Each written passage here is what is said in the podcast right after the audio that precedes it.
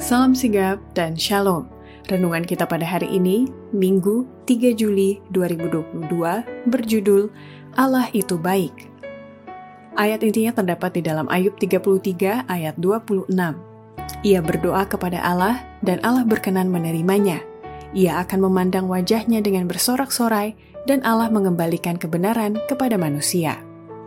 Pena Inspirasi menuliskan yang dimaksud dengan judul renungan kita pagi ini, Allah itu baik Dikarenakan dia akan memanggil, aku akan menjawab, supaya kita mengalami kasih Allah yang tiada bandingnya itu, dan kemudian dengan penuh keberanian datang menghampiri tahta kasih karunia Allah adalah sebagai berikut. Pertama, bukti bahwa Allah itu baik adalah dengan adanya keadilan yang ditunjukkan dalam menghukum orang berdosa sama sebagai kemuliaan Tuhan seperti penyataan kemurahannya. Adalah kemuliaan Allah untuk berkemurahan, penuh dengan kesabaran, kelembutan, kebaikan, dan kebenaran. Tetapi keadilan yang ditunjukkan dalam menghukum orang berdosa sama sebagai kemuliaan Tuhan seperti penyataan kemurahannya.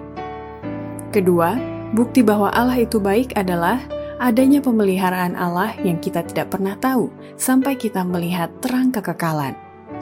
Dari bahaya-bahaya apa baik yang kelihatan maupun tidak kelihatan, kita telah dipelihara melalui campur tangan malaikat-malaikat itu. Kita tidak pernah tahu sampai kita melihat pemeliharaan Allah itu dalam terang kekekalan. Ketiga, bukti bahwa Allah itu baik adalah adanya ia rela memberikan roh kudusnya kepada orang-orang yang meminta daripadanya harus ada upaya yang sungguh-sungguh untuk mendapatkan berkat Tuhan, bukan karena Allah tidak rela mencurahkan berkatnya pada kita, melainkan karena kita belum siap menerimanya. Bapa Semawi kita lebih rela memberikan roh kudusnya kepada mereka yang meminta daripadanya, ketimbang bapak-bapak duniawi memberikan hadiah-hadiah yang bagus kepada anak-anak mereka. Tetapi adalah tugas kita melalui pengakuan, kerendahan hati, pertobatan, dan doa yang tekun agar memenuhi akan syarat-syarat dengan mana Allah telah berjanji untuk mengaruniakan berkatnya kepada kita. Kebangunan perlu diharapkan hanya di dalam jawaban akan doa. Keempat, bukti bahwa Allah itu baik adalah ia memelihara umat pilihan Allah yang akan berdiri teguh tak bergeming. Di tengah-tengah masa kesusahan yang akan datang itu, suatu masa kesusahan seperti yang belum pernah terjadi sejak adanya bangsa-bangsa. Umat pilihan Allah akan berdiri teguh, tak bergeming.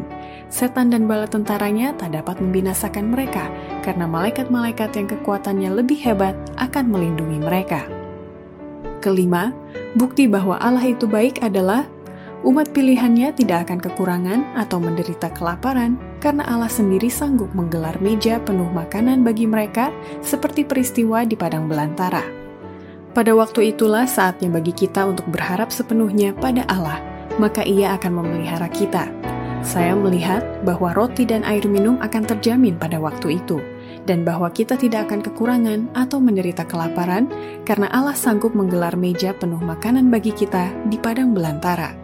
Kalau perlu, ia akan menyuruh burung gagak memberi makan kepada kita seperti yang dilakukannya bagi Elia, atau menurunkan hujan mana dari langit sebagaimana dilakukannya bagi orang Israel. Demikianlah renungan kita pada hari ini, kiranya Tuhan memberkati kita semua.